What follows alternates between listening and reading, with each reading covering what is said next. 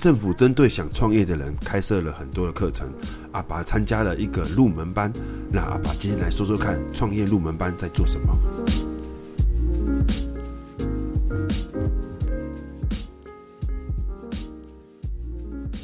大家好，我是阿爸。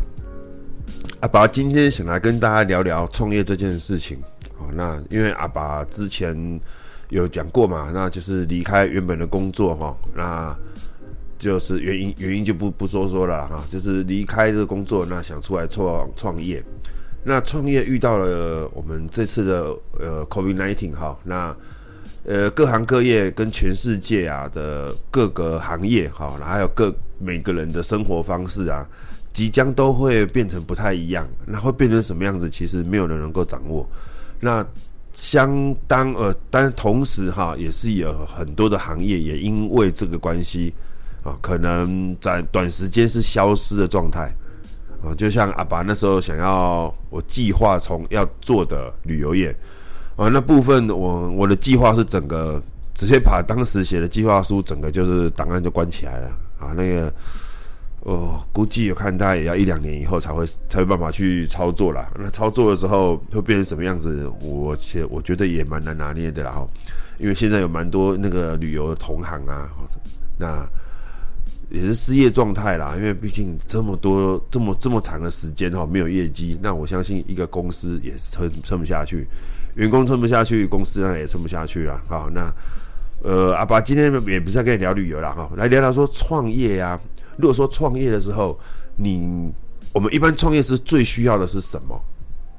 好吧，简单的聊一下啦，就是创业的需要是你的一个项目啊，你想要从事哪个行业？那做哪一个行业的？哦，再来就是你有怎么样的计划？好，那你有什么样的人脉？那你有怎么样的一个资源？好，可以去运用，哦，可以让你达到说自己出去做啊，自己出来经营的一个呃这条路。那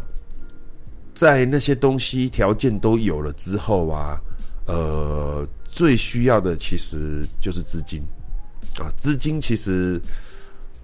很重要，因为你你你如果没有钱的话，你真的讲什么都没有用啊。当然啦，有有的人也会说哈，包括现在在想哈，就是有的有的行业它是不需要那么多资金的啊。比方说人力财、劳力财这部分哈，那这部分的收入当然是靠劳力，或是说靠像设计，它也是靠自己的脑脑力嘛哈。那些就是属于自己人工的部分，这部分它的成本啊，资金的需求一开始不会这么的大。但是如果说像阿爸从事的就是贸易买卖之类的话，那可就是需要一些本钱呐。好，本钱除了去买原本的商品以外啊，那再就是中中间的周转，然后还有因为毕竟生活还是要过嘛，那还有平常的一些自己家里的开支哈。那所以资金它占的比例，呃，应该说资金占的位置啊，其实也是非常的大，几乎跟你计划做什么，他们是同比例的。好，所以。好，那阿拔最近是有些计划在运作啦。啊。不过呢，嗯，为什么会呃，其实就讲到说，其实还是缺钱呐，哈，缺资金呐。那所以阿爸就在想说，那是否有什么样的管道可以去找资金的来源？所以阿爸这一次啊，在七月初的时候，哈，在上上礼拜而已啦，啊，参加了一个劳动部劳力发展署的一个创业课程。那个课程就是属于就是创业的一个咨询辅导计划。哦，这是政府的，就是给想创业的人的一个辅导计划。那因为疫情的关系啊，这个计划其实现在做的呃蛮完善的哦。因为针对这次的疫情啊，其实蛮可怕的，就是说很多人可能公司啊那就不做了啊，自己也突然失业了，那都是突然失业的哈。那那对于这样的的人，像阿爸好了，阿爸这个年纪啊，那我。要找工作其实蛮难的。呃，我之前六月底的时候，我曾经有去，我我那时候也是朋友的关系介绍啦。那我有去做那种相关的，跟那种电线电缆的相关的行业。那因为阿爸身体不是很好，所以我也一五一十的告知了面试的人啊，就说：“哎，感谢你有让我面试的机会。”那当然，其实以阿爸以前面试的一个面试工作啦哈的一个。经历来说的话，我几乎只要有面试哈，只要有面试，几乎都可以录取。那真的这几年啊，真的没有遇过没有录取的。呃，因为我其实我都丢履历也很少了，我真的很少丢履历。哦，那个一零四那些什么，其实那人力银行的我自传写了几百次，但是几乎也没丢过几次啦。哈，反正就只要都都靠朋友关系介绍。好，那反正那个时候我就觉得哇，政府啦，只说推这个方案，主要也是像也是否阿爸这种有点年纪哈，那还有必须要养家啊，那或者说已经其实。呃，身体也不是很好，那就也就是说，没有什么公司会想要录取我的啦的这种人啊、那还有一种就是你非常有想法，你想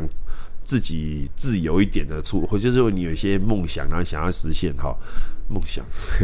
好，这个给大家得得后面给大家聊一下哈。真的有人是为了梦想，那部这部分呢，阿爸去参加一个入门班啊，入门班呃，这个计划、啊、他他的。阿爸去了解之后啊，他不是所谓的创创业贷款啊，创业贷款有所谓的青年创业贷款，那是另外一个另外一个部门在做的啊，另外政府另外单位在做的。那把参加这个东西，它的金额会比创业贷款还要高，那而且也会比较呃比较简单去比较简单去去申请到这个费用啊，当然计划书也是要写啦，那。这个计划是属于一种周转金的概念啊，就是说你已经有公司了啊，你说公司或者是说工作室，反正就是你有在经营某些产业啦。那你经营呢，不过就是要有登要要有那个政府登记的哈。那从事了大概至少三个月以上啊，对，三个月以上，那你就可以去申请这个部分。的费用啊，但这部分的金额，它的利率非常的低，非常的低。好，那这个阿白不多说，因为就是一点多趴而已啦，它一点五、一点一都有可能。因为他说还是主要是看银行嘛，因为呃，这个这个计划是政府补助你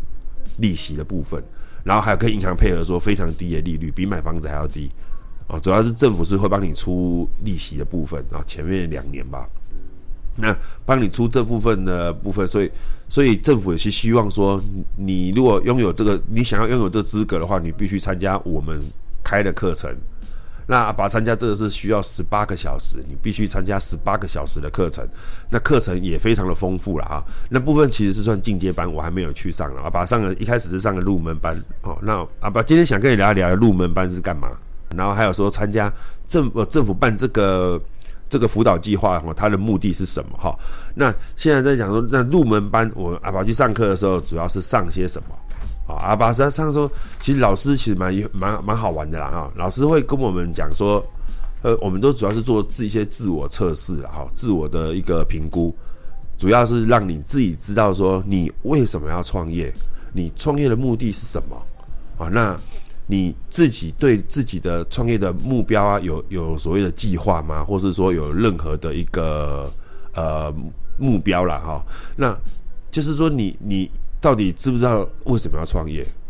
我觉得他从头到尾三个钟头啊，就主要是在强调说，让我们自己告问问自己哈，自己说到底你为什么要创业？然后你是不是很清楚你真的要有准备好要做接下来这件事？哦，那当然，课程当中也蛮还有几个点哈，几个点大家讲一下，就是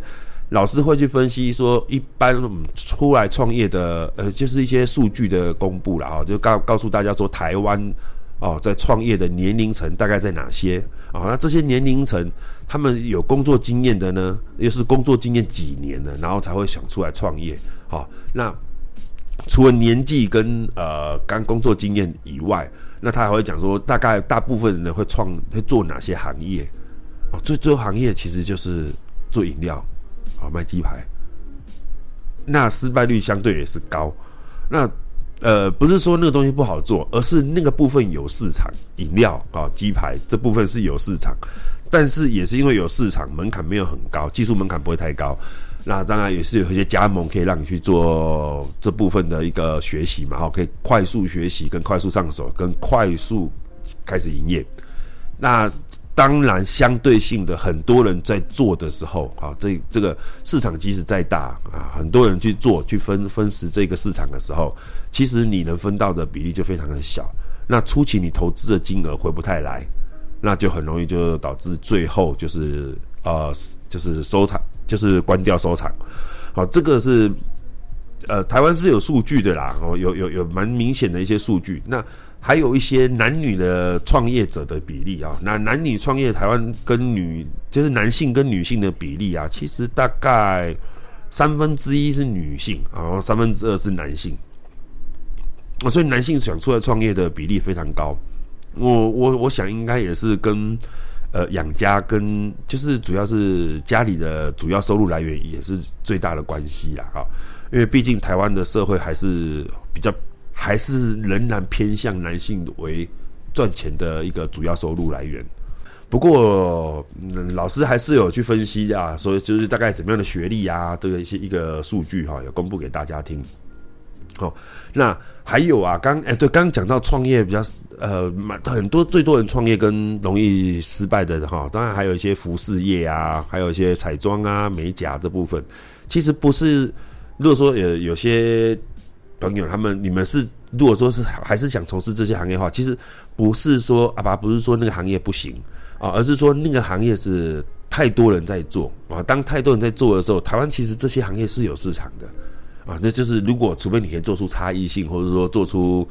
嗯跟人家不一样的地方，啊，让别人会去选择你，或者说你原本拥有一些客源啊，那些客源就足够养活你，那阿白不，我觉建议来就不排除说不去做这从事这些行业哈。那你看，像每年夏天呐、啊，像现在热的要死，饮料店其实每家生意都很好，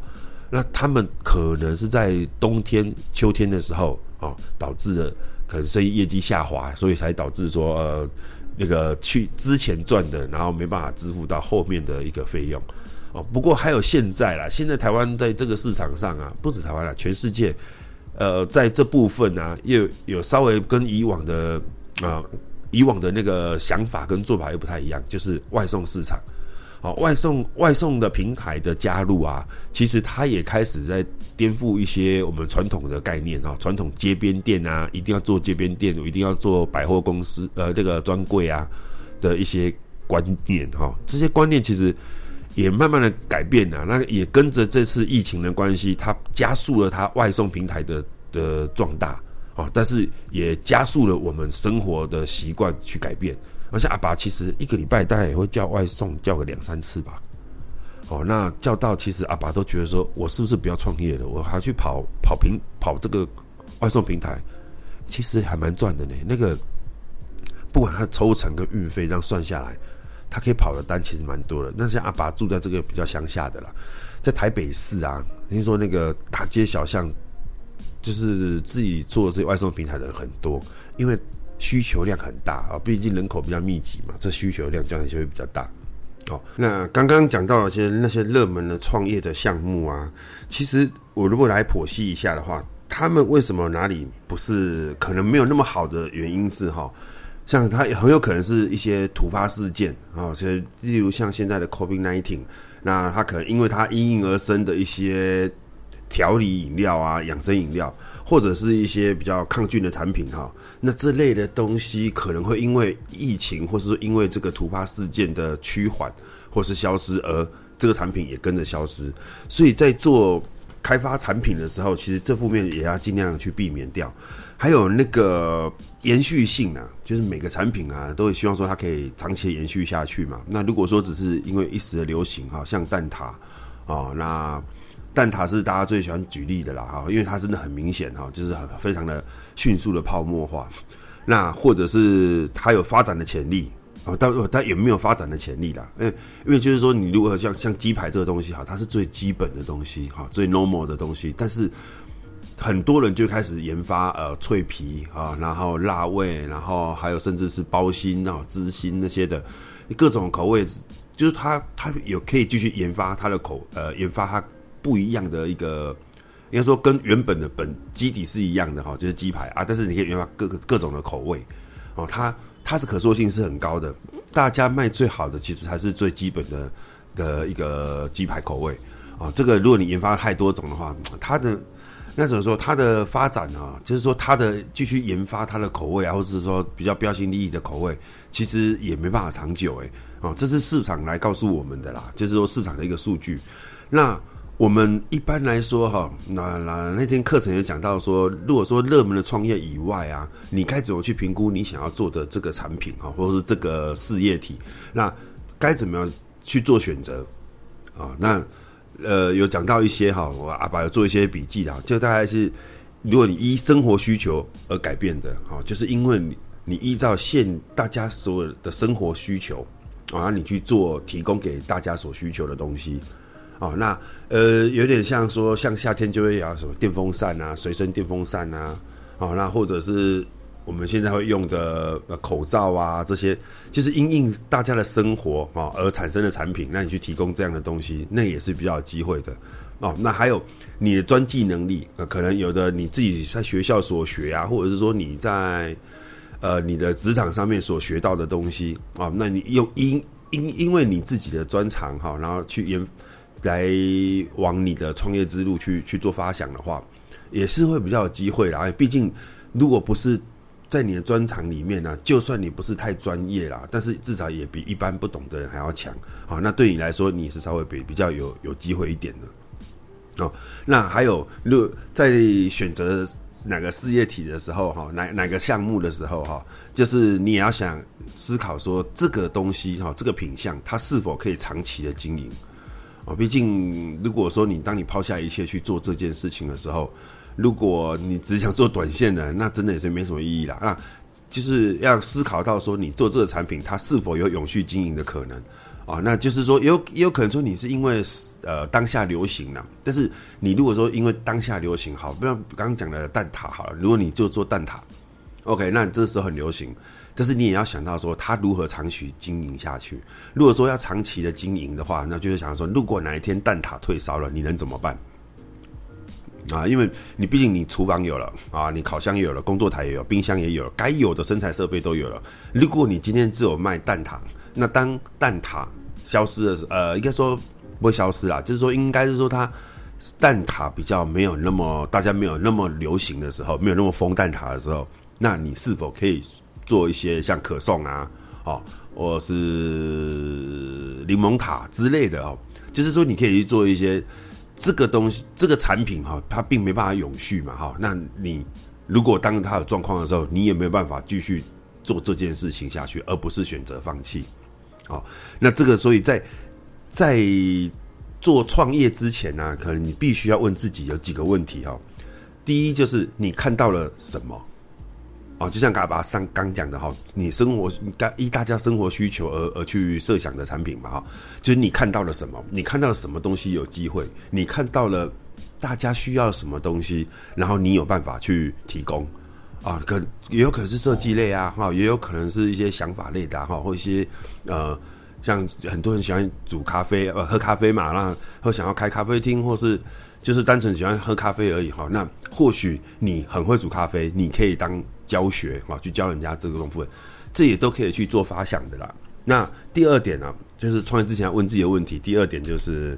你有这部分的专长吗？哦，你会吗？你这些东西你懂吗？哦，那阿爸是觉得啦，很多人都说别碰不懂的事情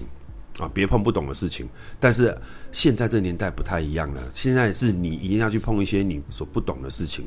因为当你懂、你熟悉的事情，像一些大转变的时候，哦，像现在这个时候，整个世界啊，大家的习惯啊、生活啊，全部整个在在在做重整的时候，你如果同时会别的东西啊，那或是有别的专长，我觉得那个或许你可以找到看到另外一片机会。那还有，你有决心吗？那第三点就是你有这个决心吗？就是你真的想这么做吗？当你这么做的时候，你是否就选定了这一条路之后，你是否有办法一头栽进去做这件事情？一头栽进去，而不是呃，现在常常讲说坚持嘛。那阿白其实在学习啦，我也在在了解，在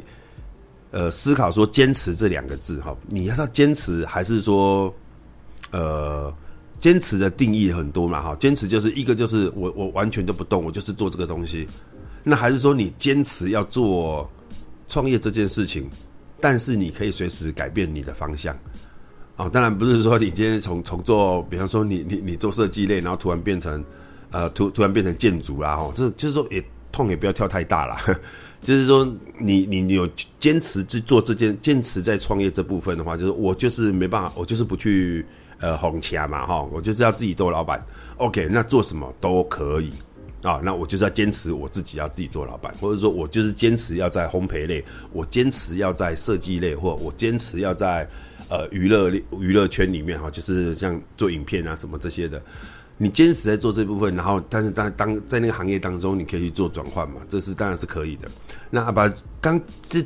整理得出这大概这三项，然后就是你看到了什么啊？那你你觉得看到什么？你有机会？还有你有什么样的专专长跟专业知识？说你懂这些东西吗？啊，不懂当然就学嘛哈，不懂就问嘛哈，就去学，这个是可以解决的。那再来是你有没有坚持自己要？往这条创业这条路走下去，我相信在一开始的时候必须往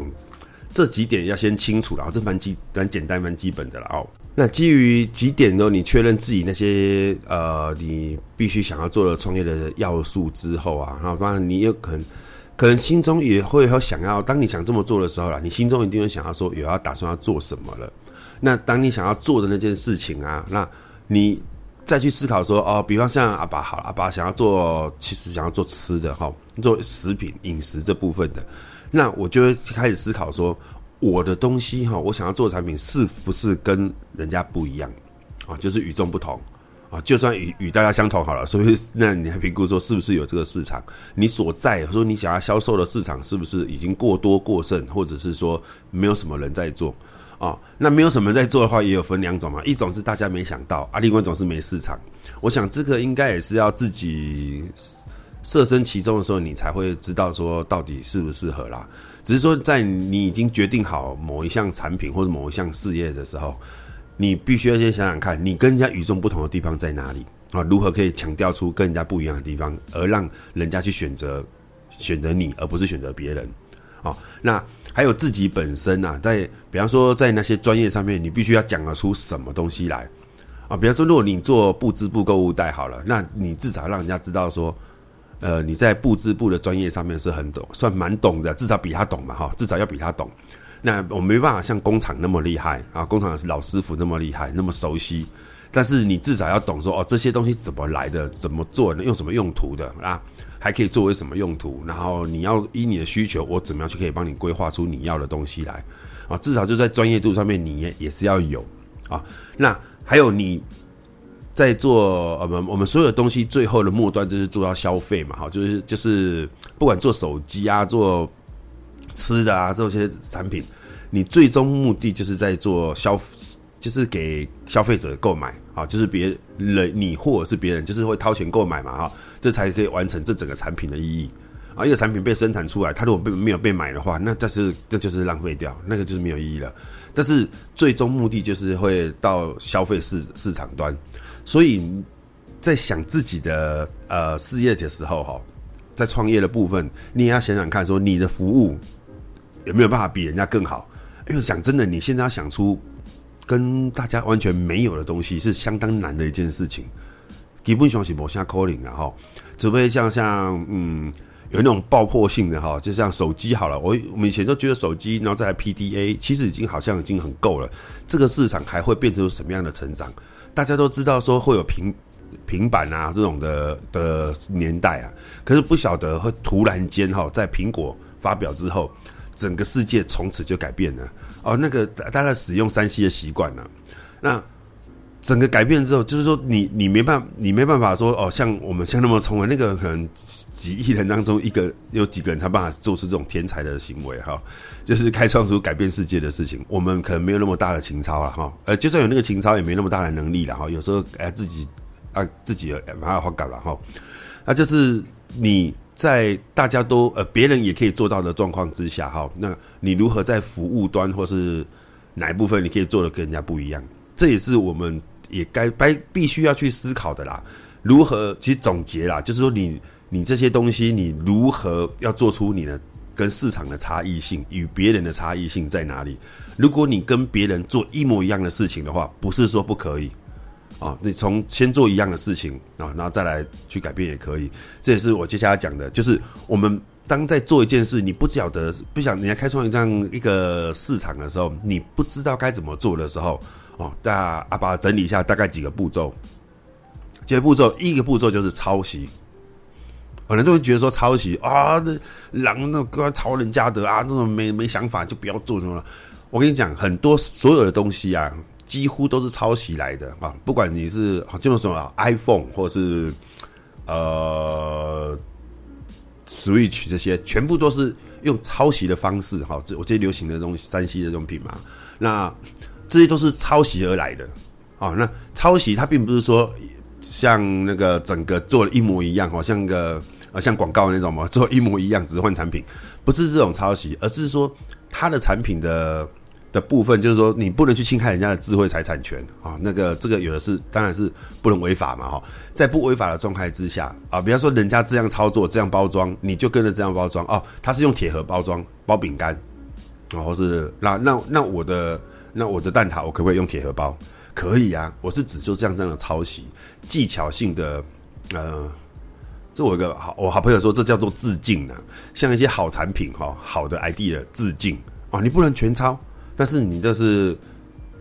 那算是一个给你一个 idea 的一个方向嘛。OK，那可是呢，你学习了人家的好的地方的时候呢，你就要开始不断的去钻研，说这样子，就说你如何让你的产品更好，然后再做出跟刚刚讲抄袭的对象做出差异性。哦，那你必须必须去钻研这部分，不然人家也会觉得说啊，你只是跟他做一模一样而已哈、哦。就像呃某个品牌哈，呃之前话题蛮话题性的一个女艺人啊，她开的服装品牌，网络她只是做网络商商店而已，她做的跟 Lativ 根本就是一哎 Lativ 跟一模一样啊。我、那个网站，你觉得真的只是 logo 字不同而已啊、只是内容不同，颜色什么全部都一模一样，连拍摄手法都一模一样。呃，要把走设计出来的概念来来来想啊，来觉得啦哈。说实在，这样其实不太好啦。哦，阿爸阿爸不太爱批评人家的设计啦，因为毕竟每个设计都有它的考量。当我们不知道人家是为什么这样做的时候，我们不能去用自己的观点去做批评哦。就算批评放在心里就好，或是朋友讲就好了。就是说，嗯，阿爸觉得说他学的太像了哈，那像到有让人家会觉得误以为是同一个。哦，甚至是你会觉得在那买东西，好像就在 L 开头那个牌子里面买一样，这样感觉是没有那么好啦。可是也有感觉到他已经在做一些比人家更丰富的内容哦。他虽然抄他的，哦，抄了大概百分之九十九十五趴以上都很像啊。哦，那他有想办法再超越他，但目前为止我看没有啦，哦，超越不了，还是没有超越他，因为很多东西还是 Lativ 比还是比较有经验嘛。那。再来，如果说你抄你抄袭，应该说你致敬了人家的东西之后，哈，那你就要想说如何加入自己的元素进去，让自你的东西看起来就算跟人家很像，但是你有你的特色，哦，这叫做抄袭，不，这不叫抄袭，这叫做操练，哦，让自己的东西更加不一样。再来就是要另外一个超，就是超过、超越啊，超越你所致敬的对象。哦，那他他可能在某些领域啊、比方说刚讲的那是讲服装嘛哈，Lativ 他可能在女装方面做的很强哈、哦。你看他广告啊，或是手机的那个 Lie 的 App 上面，几乎都是女装的广告居多。那或许你可以朝童装发展了、啊，哦，那就是说你的主力在这，让人家觉得说你的童装很强。哦，那你的童装很强的话，那啊举举个例啊，那好，我就我要抄这个服饰品嘛，我就要抄优衣库好了，我抄 Uniqlo。我抄它的，它就是简单的设计，没有什么印花的设计哈，就比较简单的基本款。OK，我抄袭这个东西，这个 idea 所以很赞，在抄哈。那我如何抄？如何跟它做出差异性呢？加入我自己的元素啊，那我可能就简单的字啊，当然不是像夜市那个什么老公老婆那种，或者说我我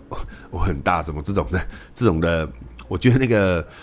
没那么好看呐、啊，只是说你可以加一些自己的创意进去啊，可能加一些线条，或者是加一些几何图形，那可能就用印花转印的方式，或者是热升华的方式去去做印制你的外套呃 T 恤。那啊，像阿拔在泰国有看到还装 LED 灯的都有哦，这就是做你去学人家的时候致敬了人家，然后再做出你的加加速自己的元素啊、哦，那再来变你如何超越他们，那可能。呃，你可能在做一些在时尚上面，OK，我做亲子装啊，这当然有人做了，就说做，那我就做亲子亲子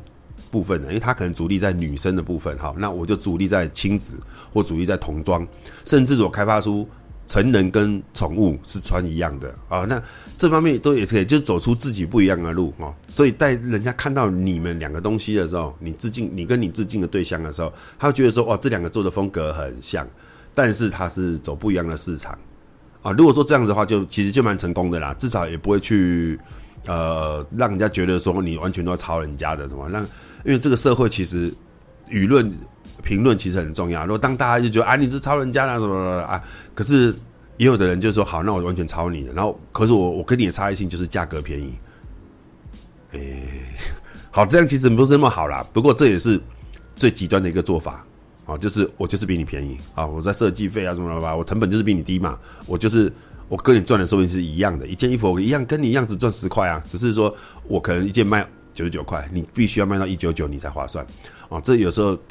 价格战是阿爸最不太赞成的啦，不过却也是全世界的行销手法里面最后一招啊，最后一招也是最不好的一招啦，但是也是最没有办法的一招啊。有时候库存啊，巴拉巴拉种种因素，所以嗯，还是尽量不要走到说拼价钱这一部分呐，就是尽量说有自己的元素哈，那就是说自己走走出自己产品的一个特色啦。好，不管在哪个行业都一样。好，那现在差不多。哇，讲了半小时，今天这讲的有点多，因为阿爸最近在忙，就是忙着准备一些想法的事情了哈。那已经大概阿爸预估八月吧，七月底八月大概就可以看到，或可以可以跟大家讲这些东西啊。因为其实阿巴的 podcast 的部分呢、啊，其实蛮多都是自己的朋友在听的哈。那 相信有听到的话，我大概呃。七月现在七月底嘛，哦，预计八月初或八呃八月前吧，下礼哎下礼拜我很多课程要上哈，那就是在八月初的时候啊，在如果 我有些阿巴的朋友啊，你们在有在听到的话啊，大概八月初，对阿莫我就说你哈，就是说可我在八月初的话会再拿一些我的想法或者什么给你们看。啊，那我们大家来再给看一些给我一些意见哈，看有什么样的不一样的看法。好，那最后我大概做个总结啦，哈，就是说我上课的总结啦，讲的好像我是老师一样哦，就是其实我大概就是按照老师的讲义啦，老师都讲一些大纲嘛，那我就讲出我的一些看法跟想法。啊，那不一定对啦啊，但是就是阿爸现在的看法，下礼拜阿爸会上一些进阶班，我会再来跟大家分享进阶班里面讲的是什么。进阶班主要讲的不是说啊创业是发想啊，或是你确定要创业，而是你确定要做这件事，OK 那。你该做一些如何是合法的，包括申请公司行号、税金哈，然后贷款啊，巴拉巴拉这种种的所谓的一些合法程序啊。那是阿爸今天的入门款呢，主要是讲说入门班啊，入门班是讲的是说，你确定要做这件事吗？你该怎么做？然后你该怎么去设定？当当你这一切都想好了、设定好，你觉得评分下来你是很适合去做创业这件事的话，你就可以往进阶班的方向。那这些东西阿拔再推推广一次哈，这是政府所举办的免费的。那今年呢、啊，这特别啦，老师也说哈，今年是他做过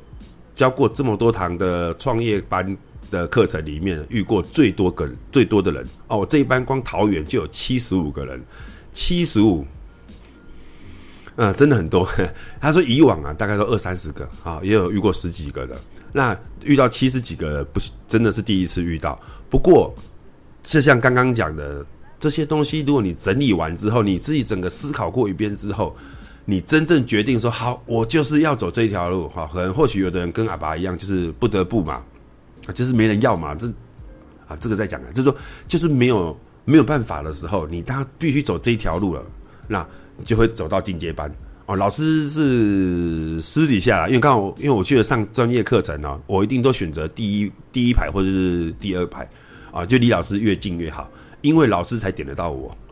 啊，因为我可能也也比较爱发表意见啊，所以老师会点到。就我喜欢让老师知道说我的想法是什么，然后老师再用他的专业角度去给我一些指教跟一些指导啊。那所以我我我那时候是听到老师在讲的，他老师自己闲聊的啦，他自己跟就我们跟前前面几个人讲说，其实一般呢、大概会留下三十趴到四十趴左右，也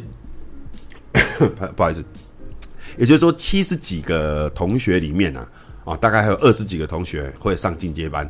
但是我那一天看到会选选择要上进阶班的，大概还有五十几个人，啊，那是现场报名的，但是有些也是可能像我一样是网络上报名的，所以也有可能七十几个全上，那呃，那个啊，老师讲的是一个比例啦啊，我觉我觉得啦，我个人觉得应该是七十几个，甚至更多的人会上进阶班。呃，因为这第一时间的问题嘛，哈，要会上进阶班的，嗯，这么说，因为要去选择去做那些创业的人，选择出来创业的人，其实很多都是因为可能是因为疫情有关系，或是因为就种种不得不的原因呐。基本上啊，在今年的那个失业失业率啊，台湾虽然没有那么高啦，可是也是有一直在节节攀升哈。就像阿爸今天在录这个节目的时候，哦，像阿爸之前在讲的 Klook 啊，阿爸最爱的旅游业哈，Klook，